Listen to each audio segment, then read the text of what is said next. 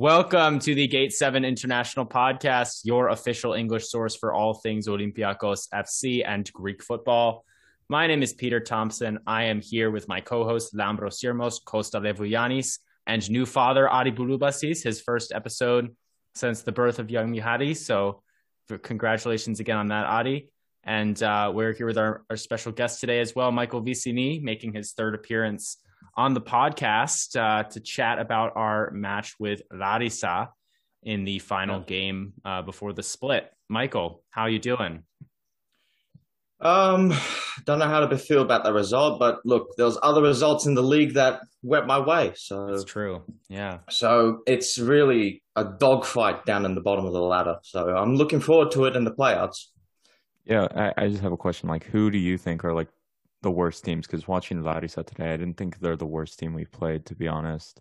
And I think some of the players are decent. We'll get into this, but Ophi are pretty tragic. Panatolikos are tragic. Lamia has done better. For me, you're probably going to get a surprise when I say this team. It's Atromitos. Ever since they sacked the Damia Canadi, they've dropped big time. Well, we will get into the top and the bottom of the table later on when we chat about the game. We do have a few housekeeping and news points to hit on to first. Our first housekeeping, we don't have any special guests that are set up right now.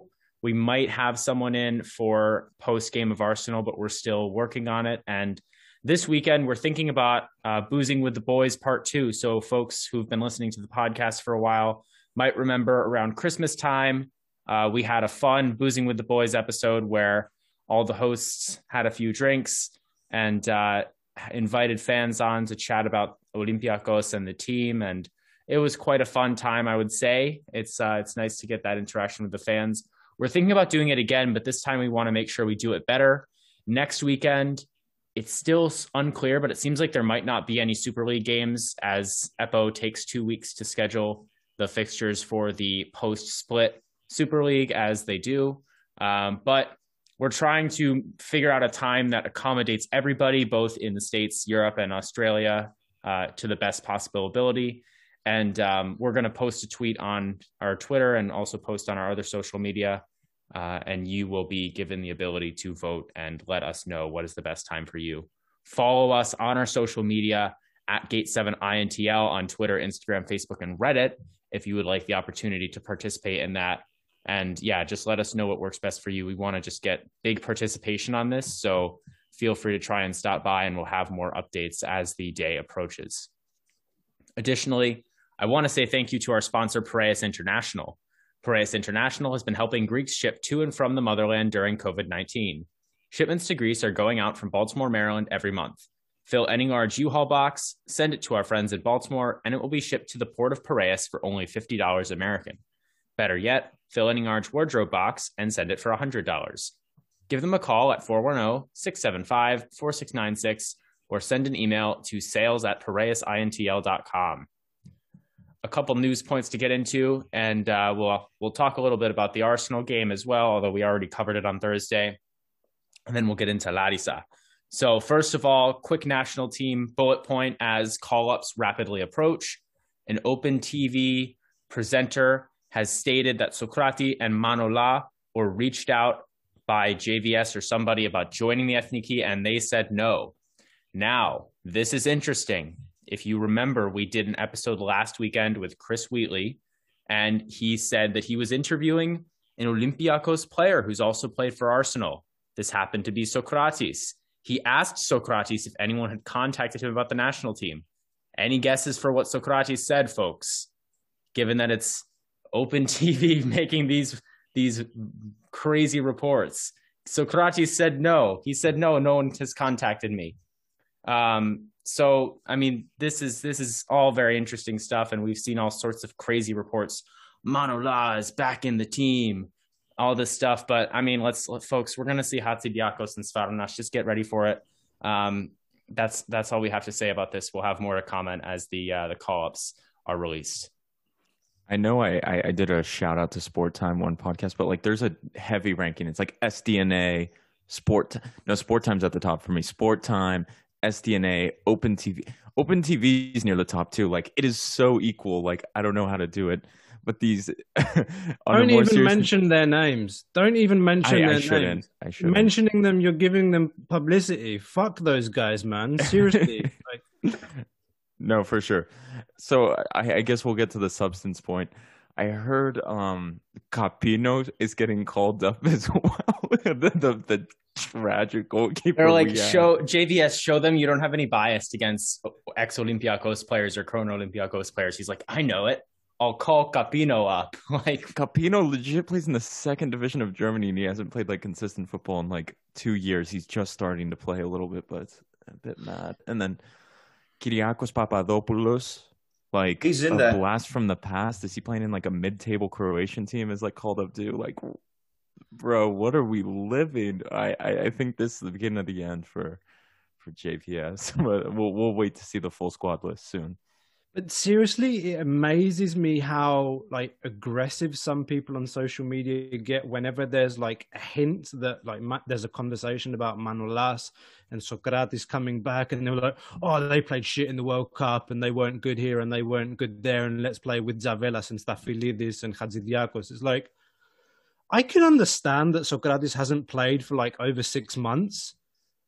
But like the whole thing, like with Manolas, like Manolas is a top-rated defender in the Italian league, where like the best league when it comes to defenders, and like just I don't get it. It's like, yes, okay, we have red and white goggles when we're here, but when we're talking about the national team, we're talking about the national team. And seriously, we don't have defenders like Siovas, Manolas, and Papastathopoulos in the national team, and we have Zavellas as our starting centre back. Are you fucking kidding me? Sorry, just like I needed to say that because every time this discussion comes up on social media, it's the same. It's like, oh, Sokratis this, oh, Manolas, they're not committed, they're whiners. It's like, okay. And they're like, oh, the other thing, they're not nice people, you know. With Neri Castillo, was he a nice guy? Nope. So many good players. Like, no, it's not about whether they're a nice guy. Wait, can I just say this too? These guys want to win. Zavellas almost tanked our whole national team in Brazil. Does anyone remember that? Like, literally, though, we almost had like a France, was it 2010 World Cup, where the whole national team blew up because Zavellas went on and on with Maniatis about Pauk and bullshit. So, like, how is he back in the fold? And he's just like, oh, yeah, Zavellas a fighter. Zavellas almost ruined our World Cup, like, 6 years ago, 7 years ago. People just don't care. It's also ridiculous because, look, I'm of the opinion that don't leave any stone unturned. If you want to give him a go, give him a go. It's fine. I'm not going to get super upset about that. The thing that bothers me is, and this is totally, like, Greek fans just sometimes will just go off their rocker when like one or two good things happens for a player. Like, people were already saying, oh, Hatsidiakos and Mavropanos are the best CBs in Europe. Like, guys, calm down a second. Mavropanos has played like 600 minutes of football, like consistent. And he's been good. No one's disagreed. Deserves a call-up, 100%. We need to pump the brakes here. Hatsidiakos as well, like, I think he's played well. I don't think he's even the best in Holland, to be perfectly honest with you. But I think he's played well. Worthy enough. Worthy of a call-up. But we got to, like, chill.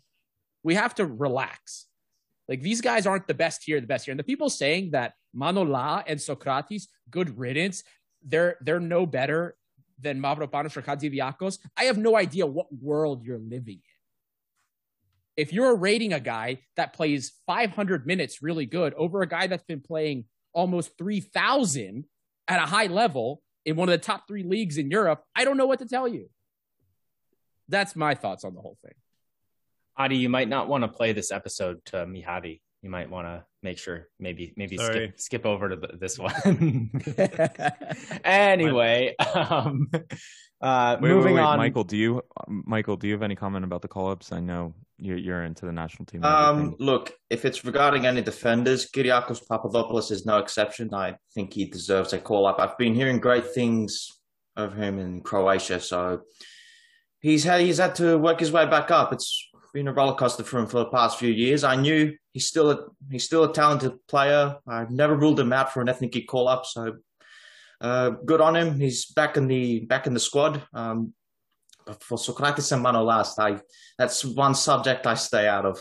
But all I can say is that they both need to be in the squad, no matter what. They're both our best defenders. That needs to be said.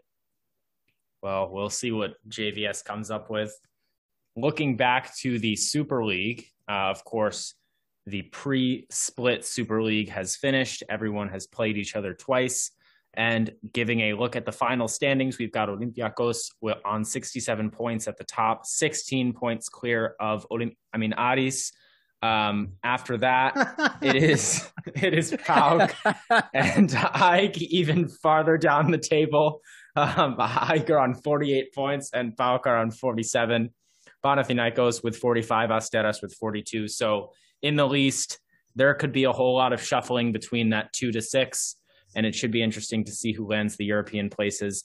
Running very quickly through the relegation group, Volos on 33, Yanina on 31, Apollon Smyrna on 28, Atromitos on 28, Lamia on 23, Panatolikos on 20, Ophi on 19, Larissa on 16 points. Of course, for those who need the reminder, the team who finishes last is automatically relegated. Team who finishes second to last goes into a playoff with the second place team in Super League 2, and the winner of that playoff will get promoted. I've got an interesting question. Just like, we don't have to get into it too much, but it's only 4 tickets for European competition next year. So who do you think is going to get the other 3 tickets? Adi surely get one. Yeah. Oh, sorry, the question. Let me rephrase. Who's not going to get? Yeah. Okay. Alex Koutakos, I regret to inform you, I don't think Asteras have it in them to do it. I know it's tough to hear, but I think they probably are out. And then for me, it's between Ike and Panathinaikos. Panathinaikos for me are so unpredictable. Like, there was that little bit when they were looking really good, and now, like, who knows? They could, I could see them, but I think Pauk will probably grab third, and then I'm not really like that big on Ike, to be honest with you, so I could see them potentially dropping out, but it's hard for me to say between Panathinaikos and Ike personally. I just want to say Pablo Garcia, stay forever, baby. So bad. He's the worst. Oh, my God. Losing to Panathinaikos. Well done, man. He's just...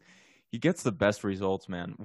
How many points back is he? 20 points in 26 games? That's pretty impressive, actually. Like, good work, man. Like, what was it? Like, what was the one comment? Pauk deserves to be at the top, but we just don't show it on the field or something, and the results don't show, the table doesn't show. Well done, man. Well done. No, he said that they were our equals.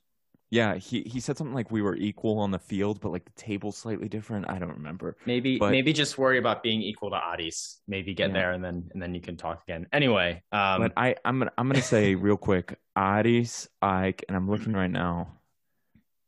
Bologna is so tragic too, so it's like really hard for me. Nasteras is just a nothing. I'm going to go Pauk, I guess. Yeah, I think it's going to be Aris, Ike, Pauk. Panathinaikos just don't have it. The depth as well is just terrible there. Well, we've got a bit of a discussion about the Arsenal game. And the real reason we're doing this is because Adi was preoccupied, understandably, at the time and didn't get to hop on the pod for post-game. But from what he's told me, he's got some things to say. So, Adi, I'll just let you have the floor at this point, and then maybe we'll ask Michael for some opinions down the line as well. Obviously, we haven't talked to him about the game either. Well, Michael, I definitely want your opinion on this game, 100%, especially as a neutral, just because it's better. It's always nice to get that third-party opinion. But I almost pre-recorded a rant for you guys to play on the last pod after I saw the nonsense that I saw on social media. But I said, wait, I'll let people cool off. I'll check the data because maybe they're right. Maybe there is something to what they're saying. And in some way, shape, or form, yeah. You know, after playing Dr. Phil to some people that were just flabbergasted and in despair after the loss, I understand. There were a lot of emotions running high, so I get it. I understand. And Lambros' rant resonated with me. because there wasn't just one person making stupid statements. There were a lot, which is why this came up. If one person said it, we'd have been like, whatever. This guy's an idiot. We don't trust him. We don't believe him, whatever. But there were a lot of people saying stuff, really dumb things about Sa, what have you. Now, before I continue, the abuse Jose Sa got after this game is unforgivable. If you are one of those people and you listen to our podcast and you sent threatening message to Jose Sa, go fuck yourself. Unfollow us. Stop listening to this pod. We do not tolerate that. And we don't want you as a fan. That's it. Second is the goals. I saw so many people commenting on how poor Jose Sa's performance was. So I watched from different angles all three goals, about 30 times each, just to see what happened. Did he make mistakes? What could have happened? And the first thing I'm going to tell everybody is the combined expected goal differential for the three goals combined was 0.07. If you like math, that means if you replayed those three shots 100 times, the Arsenal scores one of them in 7 of those 100 games, okay? They were very fortunate to score those goals. The first goal, that Odegaard shot, it was a rocket. I saw some people commenting on both Reddit and other Arsenal social medias the potential velocity of the shot. Now, I don't know if it's true or not, which is why I'm not going to say it here because I don't know the validity.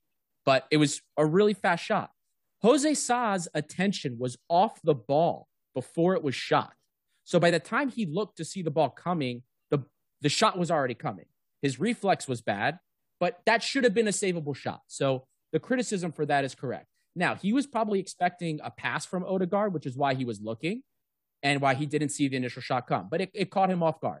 That's on him. We can say that. The second goal, if you are one of the idiots that said that was an unsavable shot, you're wrong. There's a reason why that goal was a 0.04 XG. The angle, everything. It was not a shot you make. But this guy had a perfect beer pong loop type of header. It was a perfect curve. There was nothing Jose Sa could have done to get to that. His positioning following the corner kick was perfect. He took away the near goal. Most people's headers will come, and even if it goes up, he was in a position to stop that, and then in case the ball was played across goal, make a move. But the header was pretty strong, and it had a perfect dip behind him into the back of the net. Not much he can do about that. The third goal was a wonder goal. That was one of the most perfect shots you will see from almost 24 meters out. Perfect contact on the ball with the laces for the out swing. And Jose Sa got a touch on it. But when you see that ball come to you and it kind of knuckles out like that, there's only so much you can do. And again, that shot registered a 0.01 expected goal. That shot goes in 1 in 100 times. These were not gifts that we gave them. You can make maybe discussions about whether or not our defense should have done better to close down on the shot before it happened, but you're taking that risk if they're taking a shot from over 20 meters out. Now, people said our open play or our ball playing ability sucked. Our possession was terrible. We never connected passes. 84% pass accuracy. That's what we had. Arsenal's was better. Their possession was better. They had more possession of the ball, to be expected. If you want to make a complaint about something, our possession getting forward was pretty bad, 70%. Okay, that's lower than what we expect, and it's not what we want to see for Olympiakos. So that's what the criticism should be. But in open play, we had the same XG as Arsenal, 0.79 to their 0.75. That means that our defense did not allow a lot of opportunities, and the opportunities we got, despite being not so good, were more threatening. Next, the average shot distance for each one of Arsenal's shots was over 20 meters. If you're telling me my defense isn't allowing shots inside 20 meters, inside the penalty area, I'm happy. I am very happy with that, especially if it's an open play. You know how many games we've lost when our opponents have had shots over 20 meters? when Martinez has been coach, besides Arsenal, one. And it was the first leg lost to Pauk in the Kipelo back in July. The only time we've ever lost when the opponent's average shot was over 20 meters. The odds were in Arsenal's favor this game. We Can I stop you right there? This game. I remember that game. That was actually in February, yes. Right before the Arsenal game, wasn't it? And then we went on to beat Arsenal. Oh, no. The first leg was in February. Oh, you're right. And then it got delayed. So maybe there's some coincidence in there. We go on to beat Arsenal. Anyway, just keep going. I just remembered that actually because Guilherme made a post on Instagram and he's like, blah, blah, blah. It'll be different next time. It was BS, blah, blah, blah. Yeah. And then everybody seems to keep forgetting. We did not have one healthy CB. Sokratis played, but he's nursing an injury, and it visibly bothers him. No healthy CBs. You can't expect to play a team that has 15 times your budget and compete when you don't have a healthy CB. Better yet, we had to repurpose our most important midfielder as a center back to deal with it. What are you expecting us to do? This isn't FIFA. We're not on Xbox here, and you can do whatever you want, and you're still going to win your league, play on your semi-pro difficulty because most people probably suck at that game. So it doesn't work in real life. You can't do that. I get that you guys are gods in your semi-pro level career mode in FIFA or Be a Pro, whatever the hell it is. But that's not how it works in the real world. We knew the gaps were going to be there because Mvila wasn't clogging the midfield, and that's exactly what happened. We put the spatial mapping, the link-up mapping on Twitter, and you could see it. The gaps were there. Not much we can do. And finally, the fact that we were split before this game, 5-5 with Arsenal in the last 10 years or 11 years, is a testament to how far this club has come, okay? Aubameyang has a base salary of 250,000 British pounds, not euros, British pounds per week. And by the way, when he signed his new contract, he gets a loyalty bonus. He scores a goal and wins the game, he gets more bonuses. Up to 350,000 British pounds a week. I don't know what today's conversion rate is, but it's probably close to 400,000 euros, maybe 375,000 euros a week. That is our budget for our team. That is how much we spend on our wages for our players, plus or minus $1 million. So the fact that we're competing with a team like this, and we have for the last 11 years, is a testament to where this club has come, in no small part to Martins. Now, there's a lot of criticism you can give to Martins. Fair criticism. Set-piece issues. The fact that we're still conceding, even to Larissa today, another set-piece goal. That's on him. Zonal marking scheme, whatever it is, he's got to figure it out, and he hasn't yet. Taking too long, unacceptable. He has to figure it out. 2, the failure to develop our academy players. Costa, I know you feel strongly about this. I'm not even going to spend a lot of time on it. I know you will. And lastly, the inability to properly rotate. Those are fair. These are things you can criticize. And it's fair criticism. It's logical criticism. But saying that Martins isn't what this team needs to go forward is wrong.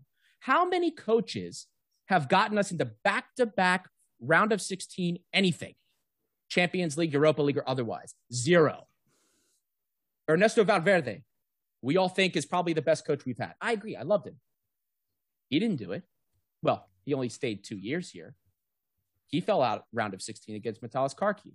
Dusan Bajovic also couldn't replicate that success over, well, it was the format was different in the late 90s. So that's different.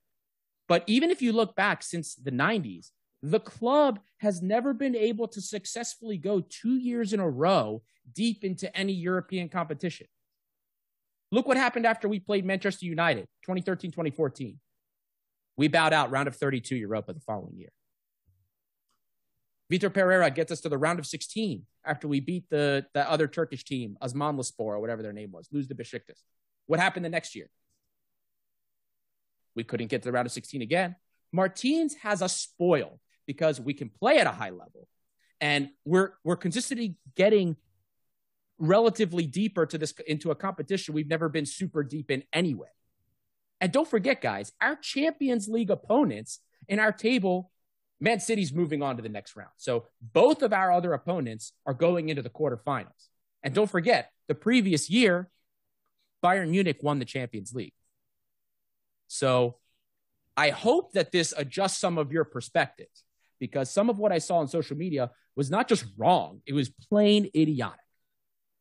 Let me jump in and play devil's advocate here. What do you say to the people who said, Olympiakos used to take 9 points in the Champions League and beat Atletico Madrid and the Juventus of the world. Now we can't even get a few points in the Champions League, blah, blah, blah. Martins doesn't do it in Europe. What is your response to that? I know I have a response, but I'm going to play devil's advocate. What is your response to that, Adi? Did Atletico Madrid win the Champions League that season when we played them? No, they didn't. I don't remember. Where did they? How far did they get in their league? They actually weren't super great that season. That was the season after they played Real Madrid in the Champions League final. Yeah. Okay. So now, yes, you're right. That was it was a good team. It was a good run that year, right? But did we replicate it the following season? That was one good year. So was it luck or was it skill? Is the question. Yeah. If you can replicate it, it's not luck. It is skill. That is the difference. Martins is replicating, and we are still doing well. Now, if he regresses, then that's a different conversation. But we're still here, despite a lot of setbacks, by the way, and despite an overhauled defense. Need I remind everybody for the 800th time? Overhauled defense. We had three new starting defenders again. Well, sorry, a whole new starting lineup of defense against Arsenal than we've had all year so far. That's it. Adi, you've pretty much nailed it, all of it. Lambro probably just gave that segue from last episode that I've listened to. And what I saw after full time was ridiculous. I thought it was pathetic from those minority of fans. Calling for Martin's head. Like, you're going to hear it from me. Calling for Martin's head. What's the biggest challenge that's going to face Olympiakos in the future? It's replacing Pedro Martins. So you just want to blow it all away by sacking him? What are you going to gain from it? What's Olympiakos going to gain from sacking Martins? We'll get Lemonis back. Fortunes is coming back at striker, baby. We're going all the way this time. I don't know what these idiots want, man. Yeah, look, I watched the game. I thought, look, Olympiakos was down to, their last resources, like MV at centre back. What more do you want? He was obviously the missing piece from the midfield. He could have prevented some errors from happening during the game. Like, he was obviously that played a big factor into the results. So yeah, you could argue that Martins in the past has rotated the team wrongly, but yeah, that's fair. But you're calling for Martins' head? Seriously? You're winning the league. And you're also this far in Europe. Round of 16. What more can you ask from him? Try next season. Try and go further. Like, you've now got a whole new backline. Let's see what happens. Like, you don't want to blow it away. And also what happened to Jose Sa? Like, after the game, I saw his wife post something on Instagram that he received abuse, and that's disgusting. There's no tolerance for that. Like, there's nothing you can say. They're not fans. But I saw the goals. The only one you can argue that he could save was Odegaard's. Odegaard's first goal for Arsenal. That's pretty much it. The other two, not preventable. Not preventable. The also, amount of times that he saved us. Yes. Like, people just have such amount of times. Exactly. It's like in the Europa League with Betis a couple of years ago, in the league, in the derbies, like, he's been such a reliable keeper, one of the best keepers we've had in a long time. I think he's up there with Roberto. I do agree that he's had a dip of form since the Ajax game before Christmas or after, I can't remember. But, I mean, this is completely not tolerable, as you said, right at the beginning. And seriously, these people that spend time to send abuse to him online and to his wife... Yeah, it's disgusting. It's disgusting. And you got to realize, I don't know if I remember this. Maybe you guys can correct me. He's the one that replaced Yanyotis in Pedro Martin's first season. So think of the level that Yaniotis is playing at now. He's at Atromitos and he's just dropped. Remember the time he was in the Ethniki? He's out of that picture because he's not a good goalkeeper. He's not what Pedro Martinez expected him to do. Look who came in and replaced him, Jose Sa, and he's been excellent for Olympiakos. I think he's been excellent. And everyone else, even neutral fans have been saying it. He's a top goalkeeper. You want him out of the team. Who are you going to replace him with? You have inexperienced Tsolakis. Nothing against him. Hope he becomes a big star in the future. Christensen, an old boy of mine from my club. Decent keeper, but he's not a perfect replacement for Jose Sa. He's got his weaknesses there. Who are you going to replace him with? You need to go big in the market, and especially with COVID, who are you going to bring? No, exactly. I saw the calls for Tsolakis, who I would love to see become a great keeper for Olympiakos one day. But are we literally not forgetting when he has played? He weighs like 20 kilos soaking wet. Like, Tsolakis is going to dominate the air in a European game. Let's play Tsolakis for the rest of the season. People are... I'm not going to get back on the rant. Like, maybe they see Tsolakis is good on Football Manager and they think, oh, this will do. Have you guys even seen a picture of Tsolakis? He's like 17-year-old, 15 pounds. Like, his mother keeps feeding him food, so he'll try to gain weight, but it's just not working. Like, this is a grown man's sport, and this is the highest level. What happens when Tsolakis doesn't make the Odegaard save? What happens when Tsolakis doesn't make the freaking header from Aubameyang save? Are we forgetting about that? That was a sure goal that Sa saved. People forget about that. Tsolakis isn't making that save, I promise you. He barely made that many saves against Aik in the cup final when he had to play. So, no, it's just a ridiculous conversation to even be having, but it has to be had because there's fans calling for it. So, yep. And here's the thing, right?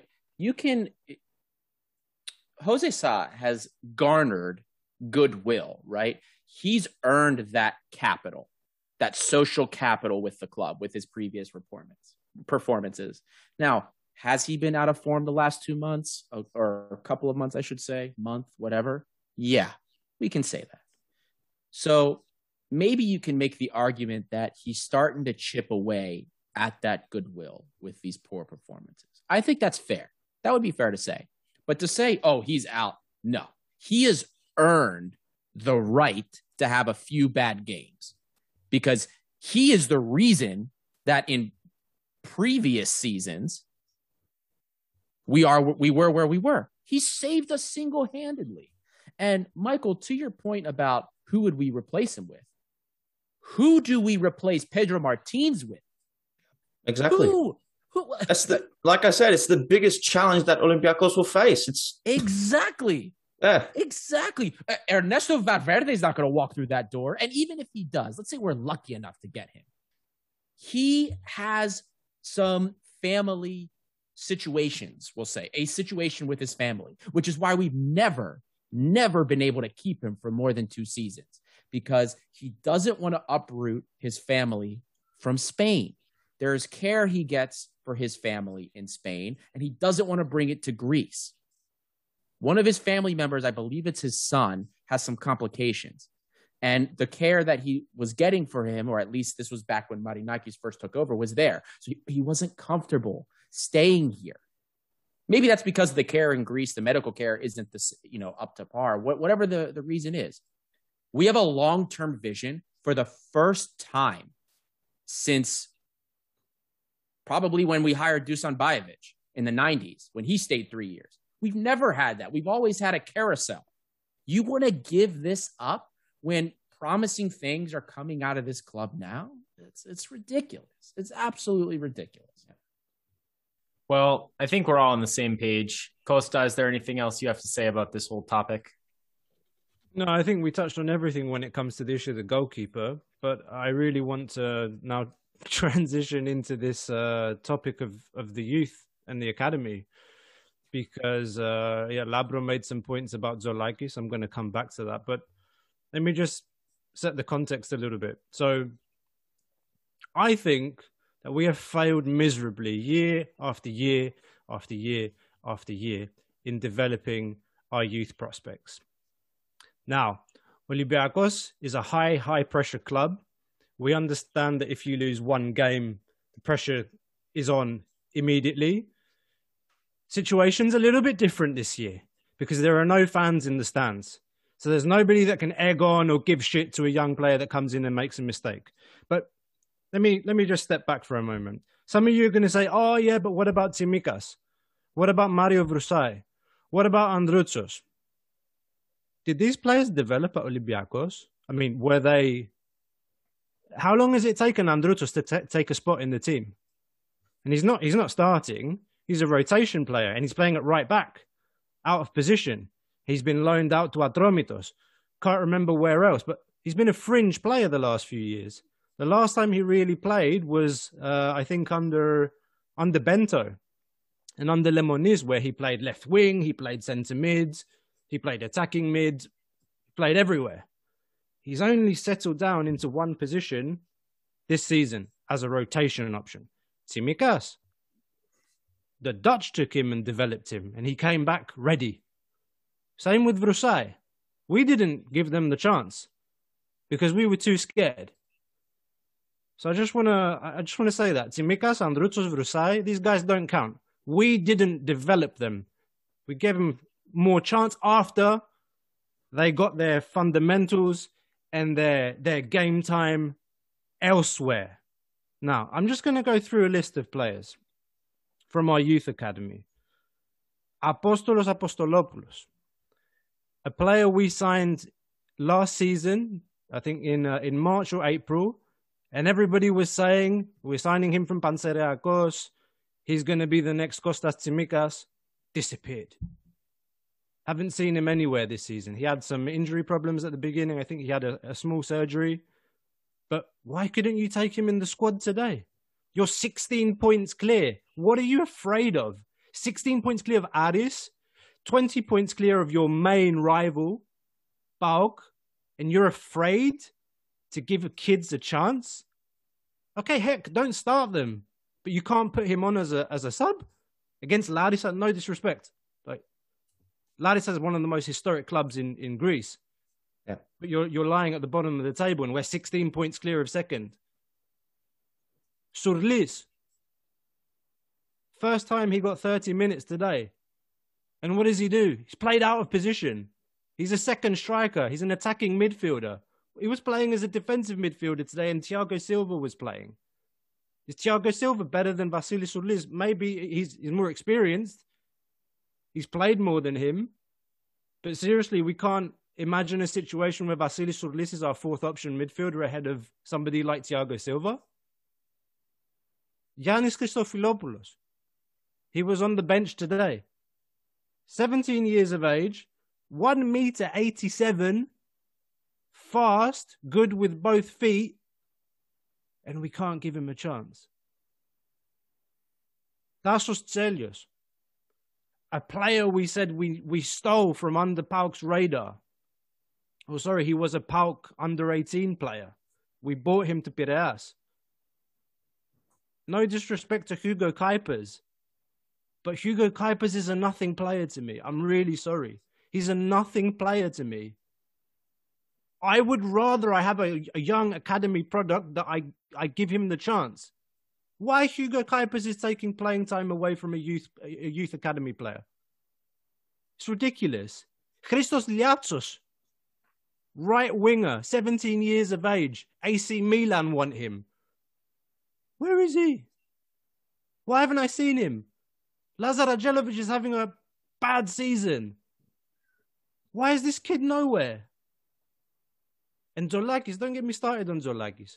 Iker Casillas made his debut against us at Real Madrid in a Real Madrid shirt. One of the biggest clubs in the world. He came to Olympic Stadium with 88,000 people in 1998 and he started a game. You got to give these guys a chance. Christensen. Christensen came in to play to keep Zorlakis on his feet, not Jose Sa. But anyway, I'm almost done with my rant. We need to give we seriously do not have we haven't learned as a club. We have not learned to manage our youth. If we don't trust them, let's set up like an arrangement with Willem or some clubs abroad where we say, okay, guys, you know, the pressure's too big here. You guys need to go abroad, play in a high league for a mid-table team or a relegation team to go and get your development and come back. But the way we've been managing these players is so poor, and it's really pissed me off. And last thing, really, there are some squad players in our team, foreign players that we've brought in that aren't good enough, or they shouldn't be taking away the opportunity from these kids, these young Greek kids, to play for the team that they've grown up in, at Redi from the age of 11, 12, 13, whatever. Rant over. I agree with you 100%, Costa, everything you said. Now, one thing I will say, Sorlis has played in a lot of different positions, not just in times he's appeared for the first team, but also for the academy. He's played in that deeper center mid role. He's actually even played right wing also. He's played right mid. He's played left mid. Just the data that's available from Y-Scout for those things. He's played in a lot of places. Another midfield type of player like Atromitos that's apparently has a versatile skill set. And this is why I'm such a proponent of the Olympiakos B, Panatolikos B, that system. All the other leagues have it. Why can't Greece do it? This is another reason why I get upset with Ramenos, because I think I remember 3 years ago he was asked about this, and he's like, oh, no, never. It's just another opportunity for some clubs to take advantage. Screw you. I will be so happy when that guy's gone. He is the worst. I mean, I know donkeys that could run this league better than Gramenos. It is a disgrace. And Michael, I don't know how you feel about this, but for me, especially when it comes to the big clubs, right? Maybe not Panathinaikos, because they've always been better at developing their academy talent than most other clubs. But for us, even Pauk or Ike or Adis, a team that can only play in the second division or any lower division, but can never get promoted, a next step for our academy players to go, not as much pressure, but to get some experience, at least at a, if not a full professional level, a semi-professional level. I think it's a great idea. And at the very least, if we're not going to have that connection with Willem or another team to send our players, since we're not confident enough to develop, that's the only other thing I can see on a whole that will also help Greece take that next level towards development. I don't know. What are your thoughts on that, Michael? No, absolutely. I've been discussing this with the boys at the Last Football Podcast that I'm a co-host of. We've absolutely hit the nail on this too. So we've even said to have B teams in second division and even the third division. Like this, you've got nothing to lose. We've got so many talent that we've seen over the years that have been wasted, like especially my club. Ever since we got promoted, our only real talent is Pinakas. What can I say? And his brother is waiting to be promoted too, Stavros Pinakas. So, and the guy that recognized Dimitris Pinakas is Miltos Xhakas. He's now the assistant coach of Cyprus, so congratulations to him. But my point is, clubs like Larissa, clubs like Panionios, who are sadly now in the abyss of football, they have produced one of the biggest talents in Greece ever since their foundations. Look at Panionios in the fourth division. Whose fault is that? Could you blame the federation, or do you blame the ownership of that time? But the point is, another point is the foreign players that have been arriving into the Greek league is, I think, it's in excessive. What I propose is a squad cap. Have a certain amount of youth players in a team, as well as amount of Greek players. The maximum I propose for foreign players is at least 7. I think that's enough, and then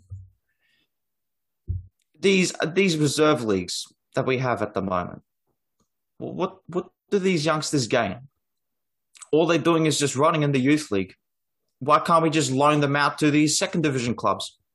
I hear that you guys have loaned out Yannis Kosti to Levatiakos. I hear he's doing okay there. But do you want to see him in Olympiakos B team in the second division? Sure, you would want to see that. So do I with my youth players for AL. That's all I have to say.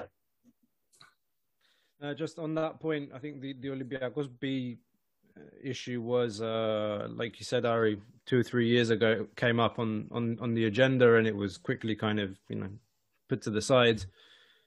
Loaning players out to the second division to clubs like Levadiakos, or there's the other team, I think, Chania, that we've loaned out players to in the past, like Saljakas and some others. I think one of the young Serbian boys that we have is over there, or Nikolic, sorry, he's Bosnian. I apologize. I don't think that level's not high enough for them. Like, they're never going to come back with any kind of, you know, real experience of playing in a competitive league, like we've seen with Tsimikas and Vrusai. They've gone out to this club, Willem, God bless them.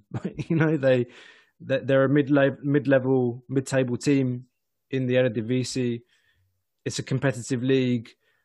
The Dutch have a knack for developing talent. We need to do more of that if we're not going to give them the chance in the Super League. I don't think there's a lot for these kids to gain with going on loan to Levadiakos or Chania. An Olympiakos B team, I think it's good because they learn an Olympiakos system. They play the system that the first team plays. They play against men in their own team. I think that's important. And let's see. I'm not going to get into EPO changes or proposals now, but I think we need to look at that again. First things first, Hugo Kuipers is my boy, and no slander of Hugo Kuipers is accepted. Costa, that was... You let that slip, and I'm gonna forgive it for you because it was. He's in the Belgian. Midst of... He's Belgian. I love him. I live in Belgium. Like, I mean, no. We'll just leave it at that. We love Hugo Kuipers. Now let's focus on the main point. Lazar, Ucote, Masuras. I've seen enough. What are we getting into today's game now? Is that where this is heading? Yeah, let's get into today's game. Yeah, like, yeah. I would rather have like 14-year-old. I don't know, 1-year-old Michalis on the right wing. I don't know. Lazar Anđelović, I am so done with this clown. You know, Lazar, we've seen worse from care. Lazar, Lambro. We've seen worse from care. Him. I don't be said. It's done. I just hate him already. It's over. Like, he can go win the Ballon d'Or at Olympiacos, and I would still hate him. Like, he cool down, burnt the cool bridge. Down. Cool down. No, he's burnt the bridge. He's just terrible. He's been so bad. On a serious note, long. Guys, on a serious note, Peter, Masuras, please. Like, what has happened to this man? 2 times in this game, and you know it's not Panathinaikos in the 87th minute. It's not Arsenal, but 2 times in this game, he absolutely blew an easy chance twice. Like. How many more chances are we going to give Masuras, people? Like, square the ball to El Arabi, square the ball, God damn you. He will never learn his lesson. I don't care that he had an assist. I don't want any like Masuras fanboys, if such a thing exists, to like comment like, oh, he had the assist. Did El Arabi steal his girlfriend or something? What the hell's going on? Oh my God. It's bad. And then not just that, it's also how he plays on the wing. Like, okay, guys, we know that he doesn't have the skill set. He doesn't have the ability to take players on. That's not who he is. And that's part of why he has had discussions. I don't know if they're ongoing, but remember Giannakopoulos said he had spoken with Masuras. So I don't know if that's an ongoing thing or if he had spoken to him once. But his thing is always going to be, you know, track back. If he gets the ball, maybe play a cross in, or if he can get a cut in for a shot. That's the only type of winger he is. You saw when he was getting the ball going forward, I think it was in the second half, and he had 2 Larissa players, one midfielder and the defender, closing him down. The thing he should have done on that left side when he was running was just go to the end line, take it to the end line, play a cross in while you have players running in. Well, what does he do? He panics. He stops, turns, and then gets literally shoveled out for a throw-in. I think it ended up becoming a Larissa throw-in anyway. That's just the player he is. He doesn't believe he has the skill to do it. That's one thing. You can see. If he believed he had the skill, he would at least try it. He doesn't believe he does. He doesn't have it.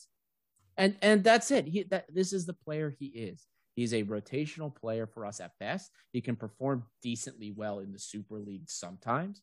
And that's what you get. I mean, he's a guy that, unfortunately, when we played against Arsenal, played 87 minutes and completed 5 passes. Besides those 5 passes, he had like a cross. That was his production. Maybe 2 interceptions, I think, if I remember correctly. But that's what you get. He's not. I'm going to echo what Coach Yanni said and what other people have said. He is not, unfortunately, Olympiakos material. I don't think this is a player that is going to elevate the standard of our squad at this point. We've just seen too much.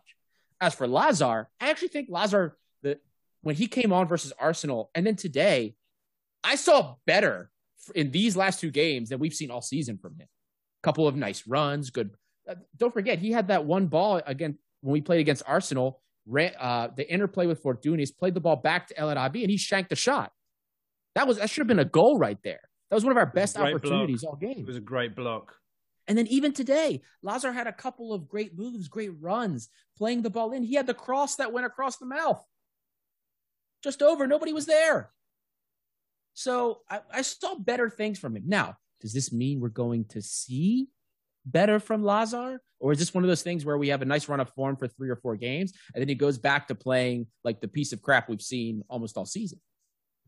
I don't know. But Michael, what were your thoughts on this game as a whole? First half especially, because I thought we looked super sloppy, and that Larissa for huge portions of that first half were the better team. But I wanted your opinion on that. Yeah, we played better in the first half. There's no question about it. But in the second half for you guys, I think you made a couple changes that kind of switched the momentum, and you're getting into better positions of goal scoring chances, and you took them. So, but on that first half, I think you can tell that because we're last in the league, that we're fighting to stay up. And also, this coach Gianluca Festa, maybe you guys will remember him back in the day for Middlesbrough. So, this is his second stint, and I remember his first stint. That this guy that we've played the best football under since our promotion 2016, he's back again with a much more difficult task. So he's come in the wrong time. If he came in at the end of November last year, it would have been probably a different picture right now, but it is what it is. We hired some Goridal or free prison coach. I don't know. It did horrible for us. I remember the last time I came here, so it was a 5-1 loss in Beraya. So, and we had 5 players suspended. This game, we had 10 players out. 10 players out. So 2 of them were injured, 3 of them were suspended, and 4, and the other 4, they're out of fringe. And one of them is being Tim Spaff. So that's a summary of Kourias. He just chucks out players like it's nothing. We're basically a junkyard. So you even bought Stifler back. From American Pie. Stifler. He's been good. He's been good. Legendary movie, by the way. Yeah. He's been okay, Manuel Stifler. I'm like, who is this guy? Who's this guy we're going to sign? Like, I've never heard of this guy. Just another guy from Germany. I'm like, and ever since he's come in, the scouting network is just immense. Ever since he's come in, he's been okay for the midfield. Kourias just signs random players, man. Like, you'll probably... I remember our Yugoslavian revolution. We've signed so many players from Serbia, Bosnia. Oh, it's ridiculous. And we're still doing it. We signed Uros Chosic. Now he's set to be released because he's overweight. Souvlaki diet. We always talk to the players about Souvlaki diet. I think maybe his was a little bit more. He was eating a lot more, maybe some Bugatza over there too. Well, so at this point, Michael, we went over the table at the beginning and we briefly asked you about this, but I mean, geez, like for me, I was watching Larissa today and there's like, what, 2, maybe 3 players that I recognized from the last time we played them. Like, oh God. So I imagine, it's been a very turbulent few weeks here, but since we last played, it has to be said, Larissa have picked up a couple decent results. I think you guys, did you beat or tie Pauk? I forget. We drew with Pauk 1-1. Yeah, last minute penalty. It was a penalty. The coach, Datsis, was complaining. Gudas was complaining. I'm like, look at the replay, man. The goalkeeper made contact with Videski. I'm like, get over it. Get over it. It was a penalty. Well, like, I can look back at that game and say that should have been a win. Like, for us in last place, we're going to look back at some games and say, this is a game that we should have won. And the 1-1 draw with Pauk is one of those games. Even the one with, I think it was after, Pazganina, as near all draw at home. That's another one we could have won that. And even before that, we had another near all draw with Atromitos, another game we should have won. So we're going to look back at these results. We're going to say these results harmed us for surviving a relegation. That's the story of our season. Well, what do you think's going to happen then? Cutting right to the chase, like I'm seeing Ophi and Atromitos, as you mentioned at the beginning, they're just like going down. To think that Ophi have gone from qualifying for Europa League in the beginning of the year to 3 points off last place. Did not expect that, but looking in, you know, it's really not too far away for you guys, the end of the season, because for the relegation group, it's only what, 7 games, I think. Seven games. So as far as I understand, we're going to get 3 home games and 4 away games, as far as I'm aware. That doesn't matter to me, as long as we win games, as long as we get the results that are needed to stay up. If we finish in a playoff position and win the playoffs, I'll be fine with that. But still, rather take that 12th place finish. For me, totally. But for me, Ophi, they have surprised me with this winless run. I did not expect this. They're, out of all the midfield teams, they're the most valuable. We've got players like De Guzman, Jonathan De Guzman, a former Dutch international, like what, he's got like 30 caps for Netherlands, and he's been around in Europe, he's played some games, full season games. Like, man, he's an Ophi, and he can't do anything with that side.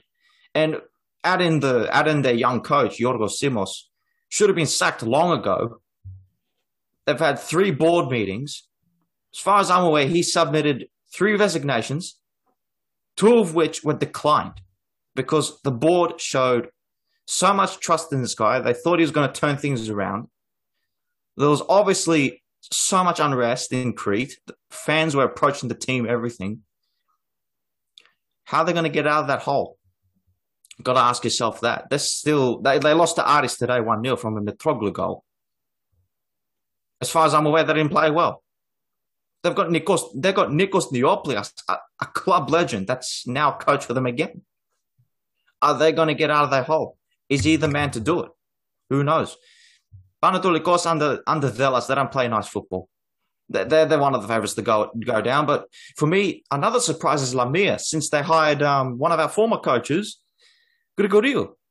And after they beat us 1-0 at home, right after that, he filed a lawsuit against Kiriakos for...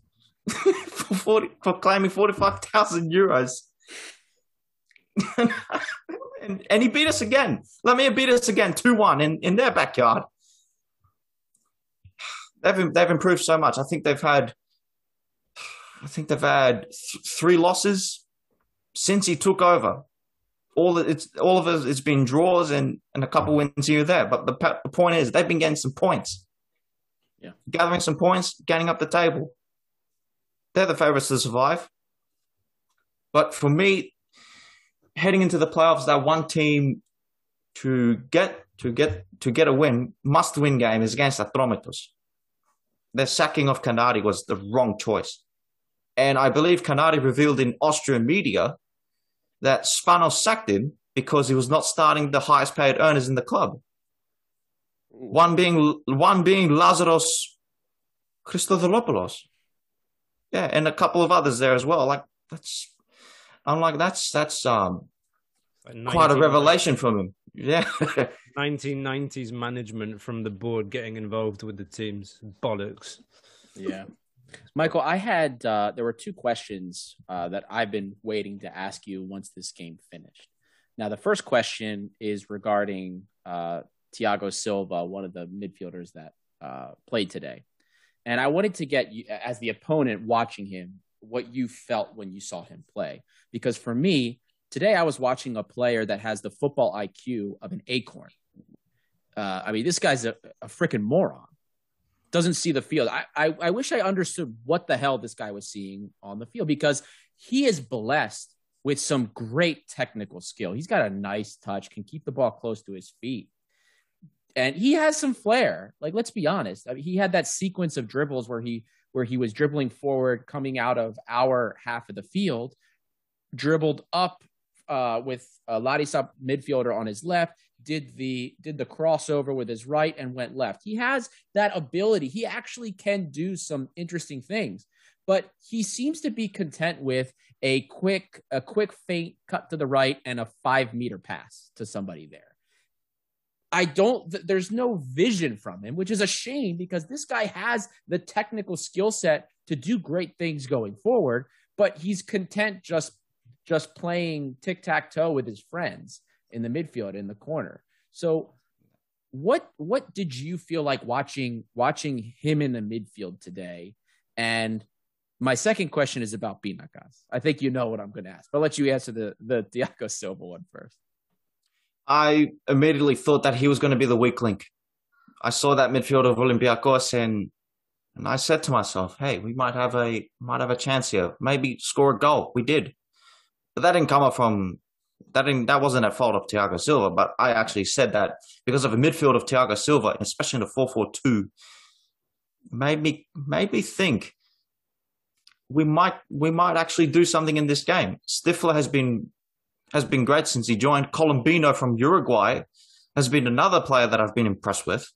They're gonna be targeting him, and they did. They were cleaning up the scraps in the midfield and pushing the ball forward. The only problem was our players were, in other places of the field. Now, I mean, he's horrible. We've already talked about this. He's like one of the worst defensively, like winning the ball back. I mean, I'm surprised he hasn't copped more cards than he has, because everything is always like an outrageous foul with him. But my question about Pinakas, we watched Pinakas today kind of all over the place. I saw him playing out wide. He went out wide right. He went out wide left. He was also playing central coming in. And I know you've said to us, as well as on the LS40 pod as well, that Pinakas is much more of a center attacking mid. I'm going to be perfectly honest with you. A player like him, I don't care where I play him. I've seen him play well everywhere. So if he's naturally a center attacking mid, I'm still comfortable playing him as a striker. Hell, at this point, I'll play him on the wing too, because for me, he's better than some of the wingers that I have. So I just want to know what your thoughts were we've heard rumors in the past that Olympiakos were interested in Pinakas.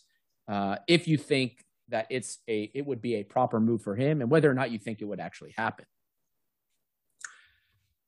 Whether that actually happen? I mean, one other transfer in the past that's happened, well, excluding Christensen, there was Yannis Masouras, a €1 million euro transfer plus 10 million sell-on clause. I'm not sure how that went. Like, he was given a chance by Martins, but attitude problems got in the way. I mean, I think we know that. I think we've discussed it. But when he joined us again on loan, like, Kiriakos just threw him out of the team because he was not following his physiotherapy program for hamstring injury. He just chucked him out for that reason. And whether it's a good move for Pinakas to Olympiakos, of course it is. But for me, I'd rather see him go abroad. I think he's ready for that step. But I'm not saying that he can't. I'm not saying he won't move to a big club like Olympiakos or another big Greek club too. I don't mind that, as long as you pay the transfer. As long as you pay the transfer fee that he's valued at $3 million. yeah. That of course he's rated that $3 million because he's one of our biggest talents in a long time. We've never seen such a talent of, you know, with great ball technique and scoring his goals. Like, a 19-year-old is our top scorer, originally a midfielder, and can play in all offensive positions. I think I've mentioned this before. And I've compared him to the likes of Funtas, who's also that kind of player, but that's another discussion for Funtas in Austria. I think Binakas, he would be good for Olympiakos and for a club abroad. For me, Netherlands. Netherlands is that destination for all young Greek players. Yeah, obviously for our case, I think we want him. And I told these guys I would take him on the wing as well. I just want to touch upon Thiago Silva real quick. How many times are we going to do this with a player? Thiago Silva, Cafu, just absolutely useless. Like, I feel like this goes to Costa's point of, like, this is where an academy kid should be playing. Or even, I was chatting with you guys earlier. I don't see the point of not just putting Andruzos in the midfield and bringing in Draeger, who's like, what is he, 22 years old, 23 years old? Like, he's bang average for me, but, like, at least he's young. Thiago Silva's, like, never going anywhere. Is Thiago Silva ever going to play for Olympiacos in big games? Not for me. So what is really the point of he's not in the European list? Well, the European list doesn't really matter right now, but, like, I get it, maybe rotation, but I would honestly just put Andruzos in the midfield and Draeger, you know, see what he's got. Or even, yeah, I don't know. I'm just kind of done with the whole Thiago Silva experiment. That's my opinion on that. I just wanted to. And real quick, actually, yeah, going back to what you guys said about Ophi. Ophi did this. So we were talking about the foreign list and the Greek players. Ophi is actually pretty Greek-driven. Like, if you look at their roster, it's almost all Greeks. And it may be one of those scenarios where they went too Greek. You know what I mean? They don't have they have Guzman, but I don't think they have anyone else from abroad. Who they brought in the one guy from Australia. Their goalkeeper's also Dutch. He's very old. Goalkeeper's Dutch as well. They have a couple other. They have a Portuguese player too, I think, somewhere in their team. That Australian striker, it's Apostolos Yano. He used to play for the Ethniki, then switched. Yeah, I remember. Yeah. And they just, like, have never been able to score goals. And I don't know if it's one of those things where, like, the owner's off in America and couldn't give a shit about the team. You know what I mean? Like, it feels like if anyone just watched the team play, they didn't even win a game in the playoffs last year. Am I right? Like, this is not a surprise for Ophi to be this terrible. Like, the signs have been there for almost a year. Did they sign Janu? Yeah, they signed Janu in the summer. And it's like it never happened. I remember he was quite decent before he moved abroad. Didn't they sign another striker like Castaños, like some guy that played in the Serie A for a little bit? Yeah, like, it's just, I don't know what's going on there. Like, because if you look at, I mean, there's people like Yorgos Samaras who are on their board of directors and Ilias Bursanidis, like serious people, serious professionals. Like, when they were players, they were respectable and like good people. Don't know what's happened there. It's a shame. I think it's a shame. I have another thought. Sorry, go ahead. I think Ophi just not mentally not there. The more losses, your mentality just drops. And it's also Simos's responsibility. And any time I watched Ophi, I saw their 2-0 loss against Ajax. He didn't come up with any new solutions. He was just sticking with the same game plan and the same system and everything. And they kept on doing the same mistakes. That's it. And they're in this position right now. It's sad. Well, I think it's going to be interesting at the bottom of the table there, and I guess we'll have to see. Let's begin to wrap up, though, and do as we always do, although I think we actually didn't do it against Arsenal, understandably, but man of the match, coach's grade. I will say for the coach, for Martins, I'm not going to give him an A. Because I wish we would have seen more of the young players. I can't believe that Sokratis was the only young player on the bench, or the only academy player on the bench even. Like, I get that you need to give El Arabi and whatnot, you know, make sure they're staying fresh. But, like, man, do we really need to see Matthew Valbuena for, like, 5 minutes at the end of this game? So I'm going to go with a B+. Like, I mean, the set pieces, I think, is just something that I don't know what he's going to do with it. Like, it's just a communication issue, I think. So maybe it's good that he's playing Sokratis and Vela to get them used to each other. They're probably going to have to play again on Thursday. But anyway, B+ for Martins. And as far as man of the match, honestly, there weren't a lot of performances that really jumped out to me personally. You can always say Fortunes, even though he got subbed off kind of early. I thought he was all right. I think, though, from what I saw, I think I'll go with Sokratis, actually. I thought he had a very solid defensive game, looked good.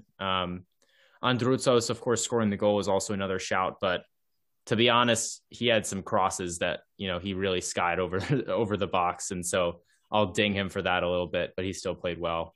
Costa, what's your take for man of the match and coach's grade? I think it was a bit of a dull match, to be honest, but I think I give my man of the match to Androutsos. I agree with you that he made some pretty crap crosses in the first half in particular, but he looked up for it. He was bumming up and down the wing all day long, and he got the goal as well, and I'm happy for him. I think it's his first goal in the league this season. He's got another one in the cup. Yeah, I think there was nobody really stand out, but I think he deserved it for the effort that he put in and the passion that he showed on the field. For Martins, I give him a B. I mean, he obviously got the win. He still hasn't sorted out those set piece problems, and I'm pissed at his management with the youth players. I would have liked to see some more rotation. I was really just dreading the fact that Sokratis or Envila might get injured today.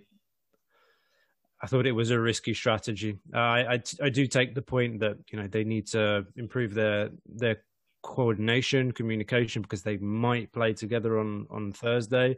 I really hope they don't, because if there's any chances that we might have of getting a result on Thursday, we need Jan Envila playing in midfield, not in defence. For man of the match, for me, I think just one for effort and two for crashing the goal. It's also going to go to Androutsos. Fortunes, see, the thing that kind of will hamper his rating for me is the fact that he got fouled so much. Had he not been fouled so much, maybe we could have seen something come of some of those runs, some of those dribbles that he had. But I think when it was all said and done, he was fouled 8 times. By the end of the game, if I'm correct, I'll see in the match report later what it actually was, but he was fouled a lot. So positive for him, getting into dangerous positions, getting fouled, getting targeted. But I'm also going to give Martins a solid a B+ because the game was managed. We got the result, but there's no reason we shouldn't have had more youth. There really isn't. Like 16 points up. 20 points, like Costa said, ahead of our rivals. Come on. What other games are these guys going to play? Are you going to play them in derbies? Are you going to play the youth in derbies in the playoffs? Probably not, even though we're so many points ahead. So when you have a nice cushion, this is when you start to do those experiments and give these guys the opportunity. So B+, not because I had any issues with the game management itself, but because of this. And that's it for me. Yeah, and I guess I'll just wrap up. I'm going to say Jose Sa, man of the match for all the haters. No, I'll say Androutsos as well. And the celebration too, they asked him about, and he said he saw another player do the celebration. It was the Chimica celebration. He liked it. So shout out for the Chimica celebration. I'll go B+ as well, you know. Also, we got to say Hassan got hurt and may not play on Thursday. If we need like a set piece goal, or we're like desperate for a goal and it's close, that may not be the best of news. So, yeah, I guess Michael to wrap up the ratings.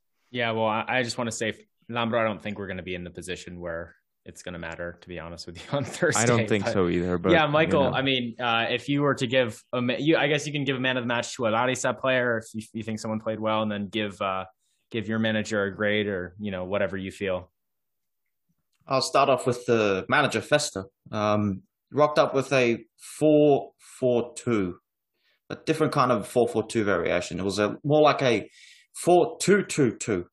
So we were basically playing with 2 attacking midfielders / wingers.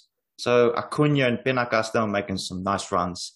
down their flanks, pressurizing the Olympiakos fullbacks, Olivas and Androutsos, which Androutsos was doing okay, I guess. But most of that work was from Sokratis. He was giving Marcunio a hard time.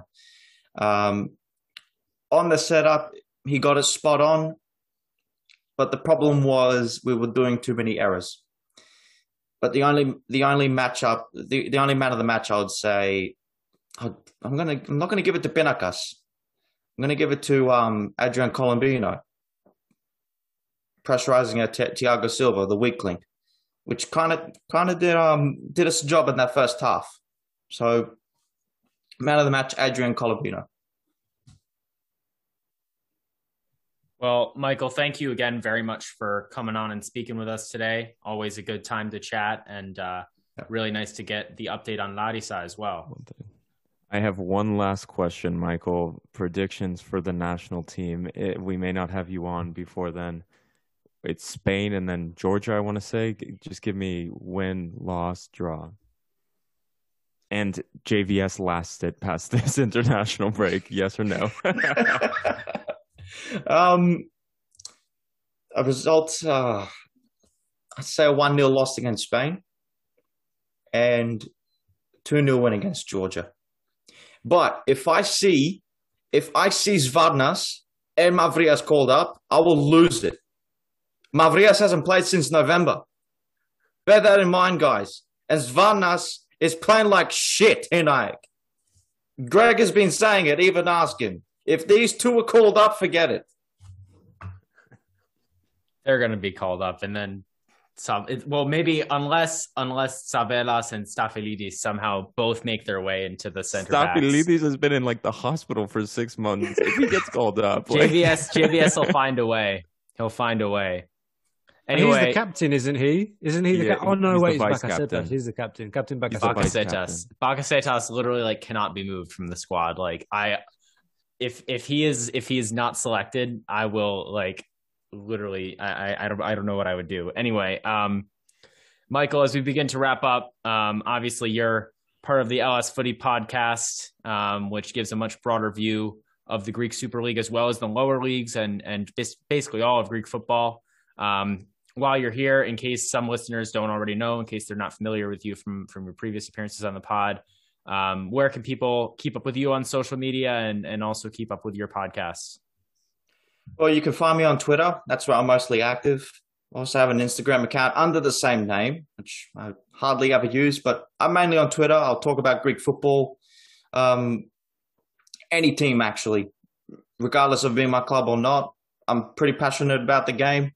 We want the game to grow. We want to provide a voice. That's why we've created the initiative of a Last Football podcast. We are on Spotify, Anchor FM, and even Apple. And you can also, if you can't afford those applications, we are also on Google Podcasts too. You can also, and for our social media pages, you can follow us on Twitter at LSFooty, Instagram, and Facebook. And we also have a blogger site where we do all our blogs. Steve has been pumping up Olympiakos blogs lately, but I've got one in the works for that will be on the playouts. So potential teams that are going to be relegated or survive. I've got that in the works right now, so keep an eye out on it. Make sure you subscribe to the blogger site. So yeah, that's all that needs to be said. So just to go over it again, we are on Twitter, Instagram, Facebook, and we also have a blogger site. Make sure you subscribe to us for all the latest on Greek football. For sure. Well, thank you again, Michael, and hope you enjoyed the game as much as you possibly could. And good luck to Larissa for the rest of the season. Going to be quite an interesting push to try to stay up in the Greek Super League. And thank you all for listening, especially if you've made it this far. Continue to interact with us on social media, Twitter, Instagram, Facebook, Reddit, Gate7INTL. If you're watching on YouTube, give us a like and a subscribe, send a comment, send a nice note, and leave a review if you're watching on Apple or if you're listening on Apple Podcasts as well. And we've got a big game coming up on Thursday. We'll have a post-game podcast dropping Friday morning, and then assuming the game goes the way we think it probably is going to, we'll have a group therapy session on the podcast over the weekend, and we'll all talk about it. So thank you, everybody, and enjoy the rest of your week, and we'll see you very soon.